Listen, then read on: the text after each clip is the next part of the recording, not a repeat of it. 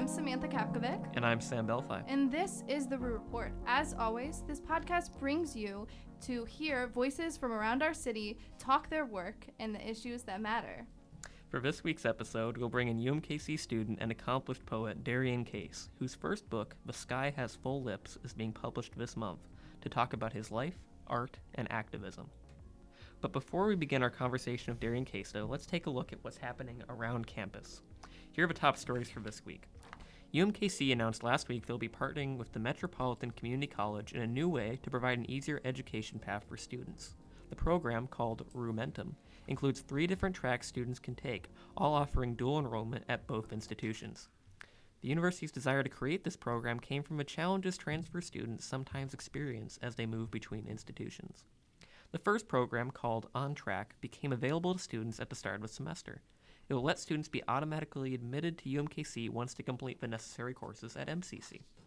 The second program, Pathways, will begin in spring of 2020. It'll make it easier for credits to transfer between the schools. It'll also allow for an earlier connection of major specific and upper level classes. The third program is aimed to be implemented by fall of 2021 and will allow students to work towards a Bachelor of Applied Science through UMKC and an Associate of Applied Science at MCC while taking classes at both universities. These programs aim to be more convenient for students. Students will have a one stop shop for enrollment, billing, cashiers, and many other services, so they don't have to go through separate channels at each university. MCC offers similar programs of seven other local colleges, including Avila, Park University, and the University of Central Missouri. With the three different components of the program, there are no limits to how many students can participate. The university is also seeking to create similar programs with other local community colleges. Go, fight, win, Roos was the only line of UMKC's original fight song. However, its new version incorporates the same chorus, but with another seven lines that encapsulate the new atmosphere of Kansas City athletics. The UMKC fight song has been around since 1963, according to the UMKC website. But Associate Athletics Director of Community Relations and Engagement Jessica Dixon and foreigner intern Athletics Director Ursula Gurney grew curious and started looking for the official lyrics over 10 years ago.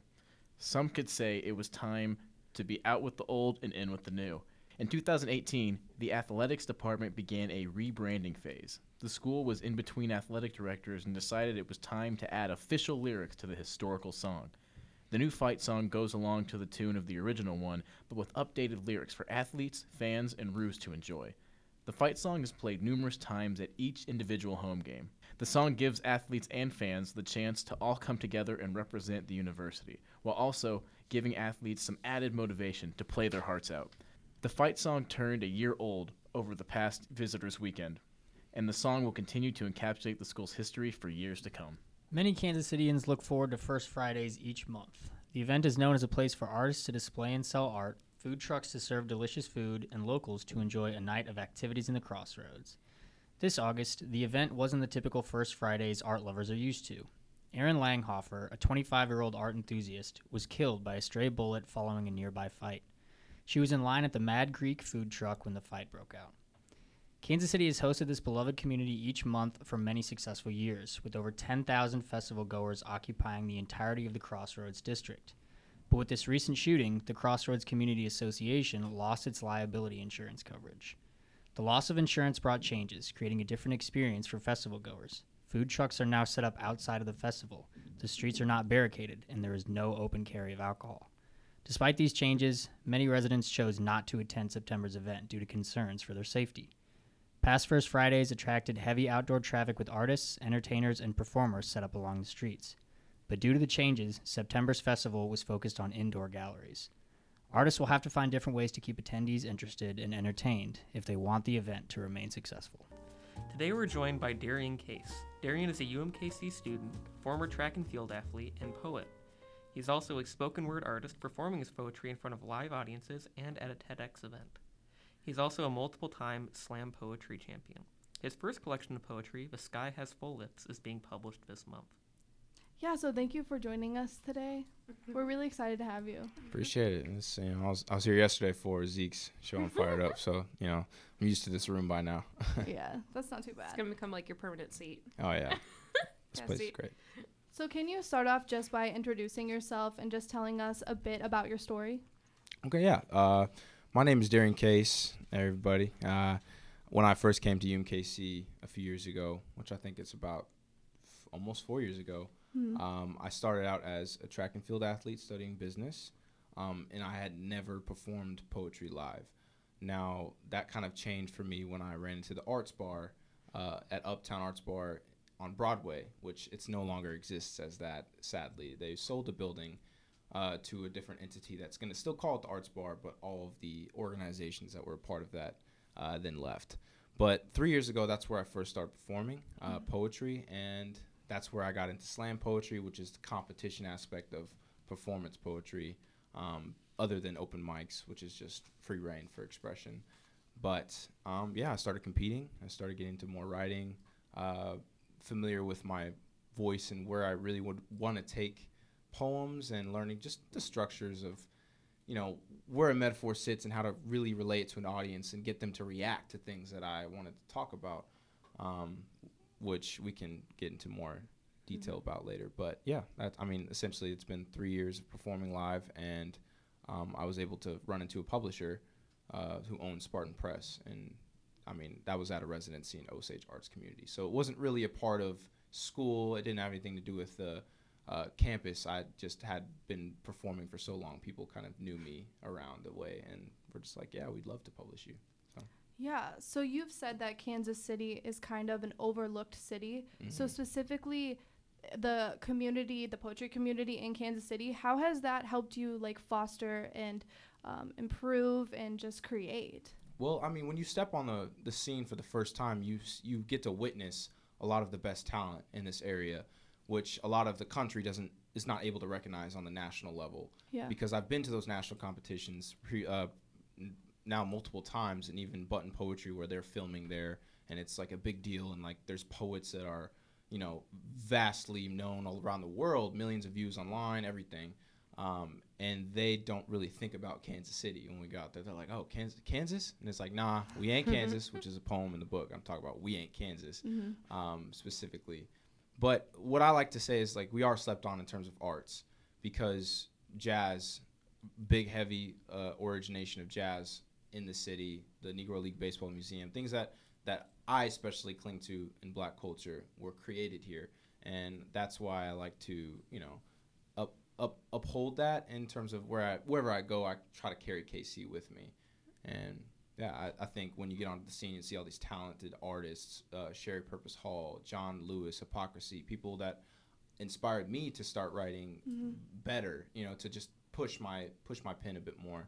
And I mean, I was on a team with those people, which is awesome. So it's it's just it's the transition of it's just like a sport and a discipline that you want to push yourself and uh, have a mentality that you're going to go out and do the best you can. But what's cool is nobody really wants to hear uh, what you have to say unless it's truth about true about yourself. Mm-hmm. They really want to hear your perspective and your lens, and you don't have to really always include other things in it. But as long as you're telling your story and you're able to connect something, a comparison that the audience might relate to, then that's when it that's when it becomes powerful. Yeah. So have you been writing your entire life, or is this something that you just kind of fell into and fell in love with? Uh, I actually started writing when I was 17. Um, Really? My first poem was at 17, and then That's I didn't insane. start performing until 19. Hmm. So that was basically I give credit in my book in the acknowledgments, Mr. Rusher, uh, my creative writing teacher in high school, senior year. I was a track athlete, so I didn't really care much as uh, as much about my academics at that point, knowing that I was going to go to college for track. Um, I was just trying to get you know get those accolades, get to state, win state, all that stuff. Um, but then I first saw Rudy Francisco perform on a YouTube video that Mr. Rusher showed us. What's crazy is I ran into Rudy Francisco at the National Poetry Slam last year. I got to talk to him saying, "Hey man, you inspired me to write That's poetry for the first time." And you know, he's like he's like the MJ of poets and spoken word. So he was touring the United Kingdom before going to the National Poetry Slam. So it's like that's how the big of the scope is. Um, the family that has kind of been uh, been circling in the U.S. especially. Like a lot of other countries actually come to the U.S. to do, do competition poetry. Yeah. So yeah, um, yeah, I, I I've not been writing for very long. I've actually I was a musician first, and then an athlete, and then poet last. But it's definitely the one uh, aspect of my life that I love the most, Mhm. poetry. So, So- ha- go ahead. So uh, a lot of your poems, they like the ones in your new book. Mhm. They contain like your kind of like an authentic message from you that like relates to your own experiences. Could you kind of tell our audience what the main message of your poems is? Uh, I mean, you know what's funny is I, I looked. The main message for the the collection itself is that I don't want our social construct as black people to be limited. The first time I was ever asked what blackness means to me, it was in a black studies class in college. You're not allowed to really, I mean, in a lot of areas, you don't have the opportunity to take a class like that, even in high school, middle school, early education. You're taught the oppression of your culture instead of the things that you should love about it. Um, and the first time I was asked that, I was like, wait, I get to decide that. I have ownership of that. And that really empowered me to then write and speak about it more. And I realized that my the aspect of the sky has full lips is that our construct is limitless. And that poem that starts it is if I could, I would knock on the sky's door and beg the stars to reflect my appearance in the constellations. It will be the first time I look at this body as limitless. And which is why I also dedicated the book to black youth. Um, I do believe that we are told everything about ourselves before being allowed to discover it. And enabling the empowerment of my message, I hope that other youth will do the same if they choose to speak out. And it doesn't have to be just black youth. It's just, I know my experiences and I know my life journey. So I'd like to talk about it from my perspective to see if anybody else also will relate to it, um, which a lot of people seem to do. So that's where, that's where we're at. Um, So, do you think that your father, like who moved away and pursuing a nonprofit dream, like do you think that that has affected your views on wanting to help the black youth, especially through poetry? I'd say if my father has affected a lot of my views for a long time. He's probably the wisest person I've ever known. Um, also, the most humble and caring. Now, in terms of it's not just my father, my mother, my sister. They all are out there, Yeah. like like fighting. They're they're out there taking territory for people who can't always help themselves.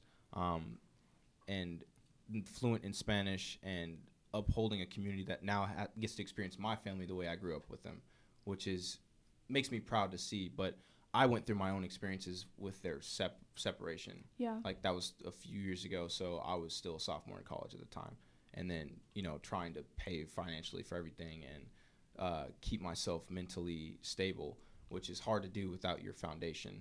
Um, but yeah, my father has a lot to do with it. You know, we did have a rocky relationship uh, in terms of masculinity. Uh, always, you know, there's there's always kind of that little tug and pull with a with a father. I think, um, which I do try to write about uh, with when a boy burst, burst open, which is the second last poem in my book, where I talk about being able to cry, but it was more with my mother. And you know, and learning how to be emotional and saying that's okay to be vulnerable with my mother, Mm-hmm. but I feel like I did take the best parts of each relationship and was able to accumulate this into uh, my work, but you know my journey and how I treat people. Um, so, yeah, I mean it's yeah a lot, a lot to my father. I respect him. He he also started a company um, in 2007, uh, an architecture firm, and that was the year the housing market crashed. So we Oh. went through a lot as a family, but we we you know that we the fact that we had each other was what we cared about and we didn't need to be rich but you know my dad was able to make enough for all of us to survive so Yeah, so going through these hardships and kind of what you've touched on, you've said that to be a poet, it is to bleed in front of everyone you see. The wounds do not automatically close when we exit the stage. So, how have you worked in order to heal these wounds? uh the first step is what we realize is everybody has trauma. Everybody has an origination of of a pain they might may have started out with and they don't know where it comes from or they might not know why exactly it happened. And i think speaking about it allows the discourse to happen between other people. Um, if you don't talk about it at all it's just suppression and it's and you have to learn that it's okay to do that. At first your your first defense mechanism is i should not talk about this because i don't have a right to because maybe somebody else is going through something worse Mhm. or I feel like nobody's going to hear me and it might cause more trouble than it's worth. And Mhm. so I learning and also learning how to say it, talk about it on stage was conquering a huge fear that made everything else seem less scary. Yeah. So even at the like going to the office and being able to talk about poetry at one of the biggest ad agencies in the world, writing for Gatorade, Brisk Tea, things that like I never thought I could do, but that poetry allowed me to do because of conquering that fear. So, and then on a TEDx stage, like that's something that's big too. You know, you got hundreds of people in front of you, which I've done auditorium of 600 people too, which was bigger, but like whatever stage I come across, I don't get scared because I'm so refined in my own truth and refined in my own story. To talk about it is like a limb on my body. It's not ever gonna leave. Like I can remember a poem I wrote two years ago, just spit it out. I spent so much time refining the work that it's just a part of me now.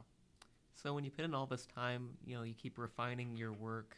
You go to these different stages. You go to these poetry competitions. You write these poems. What drives you forward? What causes you to do that? I think more so realizing the impact it can have on other people. Uh, it, it used to be my positive outlet to get over and heal things that I was going through. Um, and once I realized, yeah, I kept healing, and I healed more so because of the community around me, the people that I that I would find. It's poetry is just like church, and and I always start a session where I say, hey, turn to your neighbor and tell them, hey, cousin, because all y'all are family, all y'all are my people, and and getting into hosting open mics was something big for me too because then I was part of uh, leading that community and that discourse and, seeing and making sure everybody feels a part of the conversation, a part of this expression. And, and regardless if you cross that threshold as a performance poet or just as a poet, you've written a poem, you're part of that family. And always calling it a family because when I didn't have my family around me, that's who I would turn to. yeah. That's who I would go to for everything. And I believe that it's it's now that I've seen it nationwide, I know it's worldwide. Like everybody who's ever written a poem can connect to somebody who else has written a poem. Even though I talk about police brutality in my poems, there's one time where a police officer helped me um, on my way to Salina for a show, and I didn't have the money to pay for the tow, but I sat in his car for a while because it's 100 degrees out, and I didn't have the size jack I needed. I was trying to do it myself. I didn't really want to talk to him, but I had to sit in his car to, to be okay. And we started talking a little bit. And he said I used to write haikus. I was like, oh, you know, I'm on the way for a poetry competition. He's like, let me hear your stuff. Read him a poem. We had more conversation. He was in the military and all this other stuff. And then later on, the guy was like, I need eighty dollars for this, uh, for this thing. It took two two minutes to do. Get my tire on the car, and the officer paid for it. He knew that I didn't have the money to just spend on this, and I was actually losing everything I was going to go to the Salina to get for the performance. And but him seeing me express the way I did, he realized that, you know, maybe f- this act of kindness will help heal a gap that I had in terms of people that I've ran into that are police officers or being profiled and things that happen like that. Um, and that's something I really wish to write about later. Yeah. It's this is my first collection, so it's the last three years of my work. But there's things that have happened because of this work that have allowed me to connect to people that I knew I was supposed to be connected to, and in a testimony because I think a testimony is about what you are now instead of what you were. So, but part of that is a journey. So, So, what do you see like as your as a writer and then also in a way as an activist through your writing? What do you see as like your duty to like address societal issues like some of the ones that come up in your work just based on your own experiences when you ones you've actually witnessed yourself? well, you know, as I look back, a lot of the poems are cry for help in in a way that I couldn't stay silent about something I saw or viewed. Um, whether it was being in Ferguson when you know Michael Brown was killed and being seeing the riots happen and then seeing his mother years later and being able to perform a poem that I wrote because of that situation about that experience and then and then or seeing a woman who I may have never known that well, but giving her this book, she reads a poem that makes her break down emotionally because she realizes this is how she wants to raise her son in terms of getting away from toxic masculinity, but her husband committed suicide last year. Things that people didn't, they have trauma, they have things that they're going through, and they're not exactly able to talk about it yet. But seeing this work saying, oh, this person is talking about it means I can do that. It's an empowerment, and it's a domino effect of if I can say something, maybe somebody else can. And that's why in the back of the book I write about um, a quote from Blythe Baird, which is a poet, a female poet, who says, "Is silence not an act of violence too?" And that is one of those quotes that I've just carried with me every time I write a poem because it's bigger than me now. You know, it's I used to do this for me, but I'm okay. You know, and I, I can continue to be okay, and I can continue to reshape my trauma into something that's not shit, and it's fertilizer for new growth. And it's not me that's that's affected. It's bearing seeds and bearing the problems like seeds, so that can just manifest in in a beautiful way. And that's what I've been. That's I mean that's that's what I've been doing, and uh, that's that's why I believe Rudy Francisco when he unlocked my voice. That's why I had to go and thank him for it because I was like, you know, dude, if I never saw you perform, I may not have known that it's okay for me to speak about this, seeing Yeah. a black man do it, and knowing that I can talk about my experiences being black, and it won't be shunned because that's how I felt all of school. I grew up in a predominantly white community. It's just it's it's just gonna happen, you know. It, some of my best friends would call me the N word. Things happen that are, you know, hard to hard in terms of identity and knowing where I belong. Uh, even as a biracial person who's mostly black, but you know, it's you got to go percentages at that point, and it's just a wild, who am I? Who am I? Who am I? Who am I? And then finding purpose. That purpose leads to progression, and that's what has brought me to this point. And knowing that I will continue to progress if I continue to write, so that's what I'm gonna do. So do you see that as your purpose? Do you think going in the future you're going to identify yourself as a writer? Uh, yeah, I am now actually. I spent a year at VML writing, copywriting, learning how to be creative for other brands. Um, in terms of poetry, this is my brand. My brand is poetry, but uh, learning how to do it for other people allowed me to be valuable to a corporation. I just know that in the long run, this is something I want to do to help other people, especially youth. Because if I was a child doing this already, I, you know, I couldn't, I wouldn't be able to fathom the impact of that in my life and my decision making past that knowing who I am and being solidified in my identity. Because there's a lot of kids who do that, but they're not able to reach that point because of their parental structure, their home life. But getting to dig into the roots of trauma at an early age and knowing that that's something that can empower you if you're able to understand it, then that's going to allow for more healing. That's going to allow for more fear, just letting go of that, conquering it. And yeah, I mean, I'd rather have an impact over being comfortable. That's just me. That's not everybody, but you know that's that's what I believe is my journey or my truth. So I mean, it's clear that your art is more forgiving than receiving. And on your website, it said that you wanted to start a maybe one day start a non for profit Mm-hmm. to help the black youth. Could you tell us a little bit about it? Like, what would that non for profit do if you ever got the chance to create it? Uh, probably be the administration of arts into early childhood education. I think that poetry or any t- any expression of music, uh, something you can put yourself in and just create and be unique and out of the box for yourself. It's it's a it's a self discovery. So if somebody has self discovery, that will allow them to be more comfortable in how they interact with other people. Being comfortable with yourself is how you're allowed to let relationships in and be trustworthy of of other people entering your life and and just growth overall. I think uh, without knowing yourself well, it's hard to. You're going to be a follower, and that's not nothing wrong with a follower, but you're even better at that knowing yourself. You know how to to value your opinion, your expression. A lot of times in education, we're taught to regurgitate.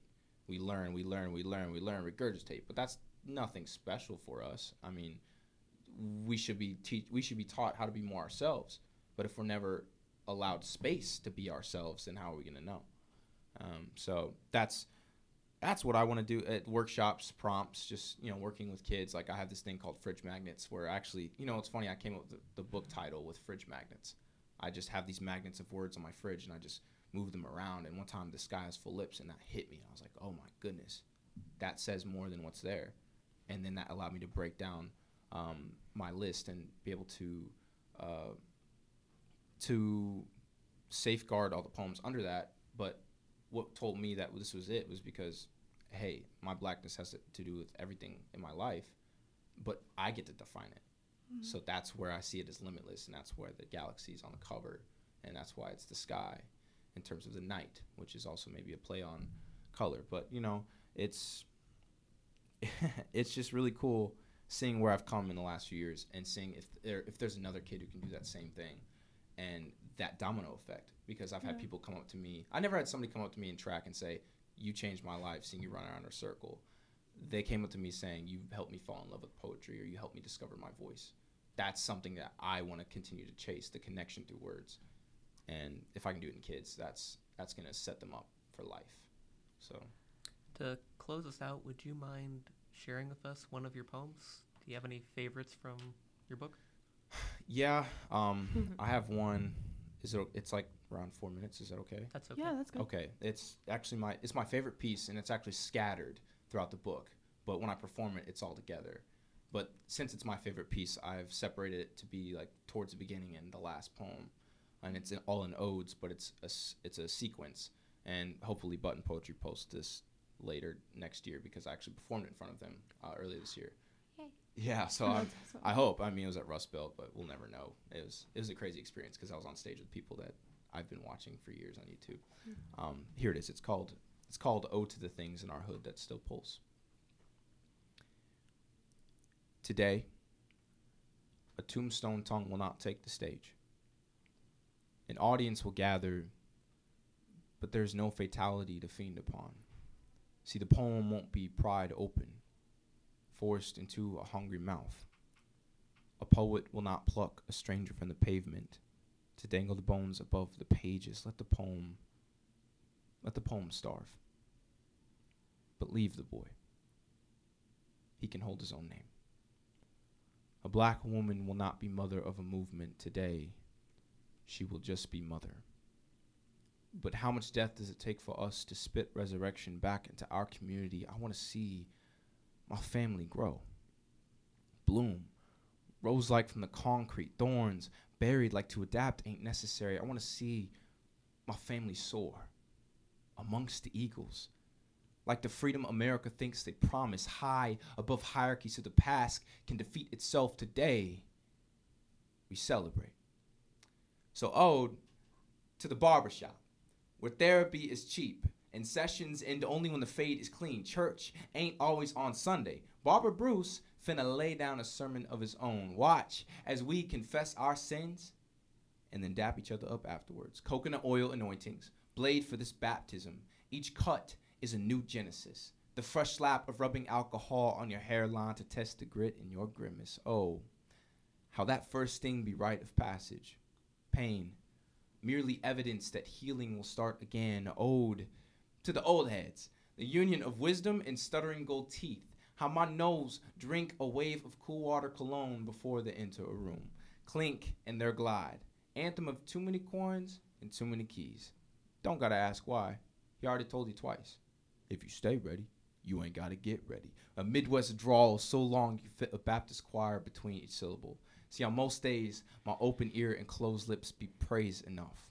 Ode to the block party, where no one pulls a piece, but it always gets poppin', pop lock and droppin'. Music for fellowship, blends of old school and young blood. That y'all don't know nothing about this. Harmonize with, oh, that's my shit. Come on, come all, come kick it something vicious. A party ain't a party till the public think we ignorant. Not ignorant, I said ignorant. Ain't no such thing as too much pride in our pigment. Ode to the family reunion. Cookout without the code switch. Grandpas turned grill masters wearing those brown Jesus looking sandals. I don't know what I'm talking about. The woke ass uncle who needs a nap and claims the dollar menu being a buck 29 per item is the newest conspiracy. Like taxes aren't a thing. And you can't forget auntie, mama number two, been with a man for 10 years. They ain't married, but she ain't pressed. She got that man on lock. And if grandma goes home, the matriarch won't. Grandma gonna live. Nah, she gonna breathe through this potato salad, through these collard greens and green beans. The family stay fed, stay feeding on this cranberry and ancestry ode to the black woman. Brother, those waves on your little head don't impress her. Her hands be enough for two oceans. Ocean of our waters, black woman taught our veins how to shuck and jive. That rhythm be the pulse and drum of this body ode to the black man who still lives. Although the world may nip at the heels of his hustle, they can't replace the mark his steps will leave behind. And here, y'all, here he stands amongst us all, this time, holding his own name. Thank you. Perfect. Appreciate it. All right. Well, sorry to say it, but that's all of our time that we have for today. I'd like to thank you, Darrien, for joining us today, giving us a look at your work. That was really interesting to hear. Appreciate it. And to our audience, be sure to tune in to our sister podcast, LaRue Roundtable, which streams on Spotify and is coming up next on KRU, UMKC's radio station.